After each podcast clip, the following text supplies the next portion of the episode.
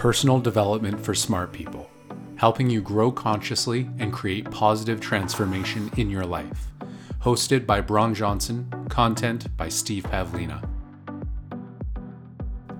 Time Boxing, October 19th, 2004. Time boxing is a simple time management technique I use often. I first learned about it in software development terms. Let's say you have a fixed deadline for a new product you need to release, such as an annual upgrade to software for calculating income taxes. You must have a new version ready by a certain date.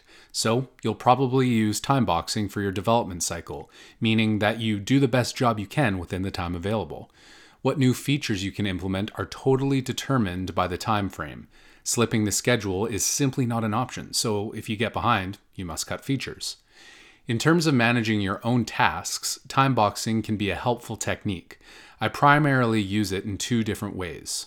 First, let's say you want to get something done, but there's a risk it could end up taking far more time than it's worth because it's the kind of task where you might exhibit perfectionist tendencies.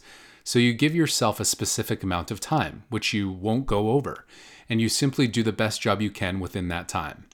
As an example, I use time boxing when doing my Christmas shopping each year. I usually allocate a total of two hours to the task, which for me involves buying gifts for eight people. My wife handles the rest. I decide in advance what kind of gift I should get each person on my list, and then I order as much as I can online and then head off to the local mall, where I zoom from one store to the next, picking up gifts as I go. I also usually take advantage of my flexible schedule, doing the shopping on a weekday morning when the stores aren't busy and I don't have to wait in line. So I'm in and out with everyone's gift in under two hours. I know some people love holiday shopping, and taking multiple trips to browse is fine if it's something you enjoy. But if you're shopping challenged like me, and you're no more likely to get gifts that are any better if you invest an extra 10 hours in the task, then it may be best to simply resign yourself to doing the best job you can within the time you have available. The second way I use time boxing is when I have a task or project that I wish to complete, but I don't really know where to begin, or it seems like it's going to be a long time before I can finish a meaningful chunk. Or maybe it's something I find really tedious and would have a tendency to procrastinate on.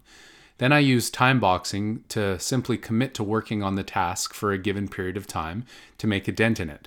I normally use a period in the range of 30 to 120 minutes.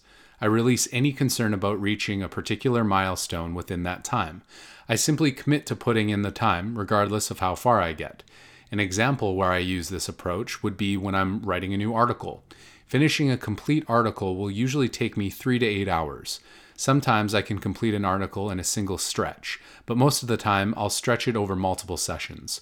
So I use time boxing to just put a dent in the article and get started, committing myself to writing for one to two hours without worrying about how far I get.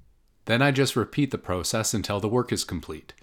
A side effect of this last method is that I'll often end up working much longer than I originally intended. If I commit to working on a tedious task for just 30 minutes, it's easy to get started because I've given myself permission to stop after only 30 minutes. But once I've overcome that inertia and am now focused on the task, 90 minutes may pass before I even feel the desire to stop. Time boxing's ability to circumvent perfectionism and avoid procrastination makes it a useful time management technique. I even used it for this blog entry, and now that my wife has returned home with dinner and a movie rental, it's time to say goodbye. Hey everyone, I hope you enjoyed this audio. As always, my mission is to help you grow consciously and create positive transformation in your life. If you feel you received value here and want access to exclusive offers or help me fund this project, click the link in this audio's description to see what I've created for you. I appreciate your support. I add new episodes every Monday, Wednesday, and Friday at 11 a.m. PST, so be sure to subscribe. This is Bron Johnson.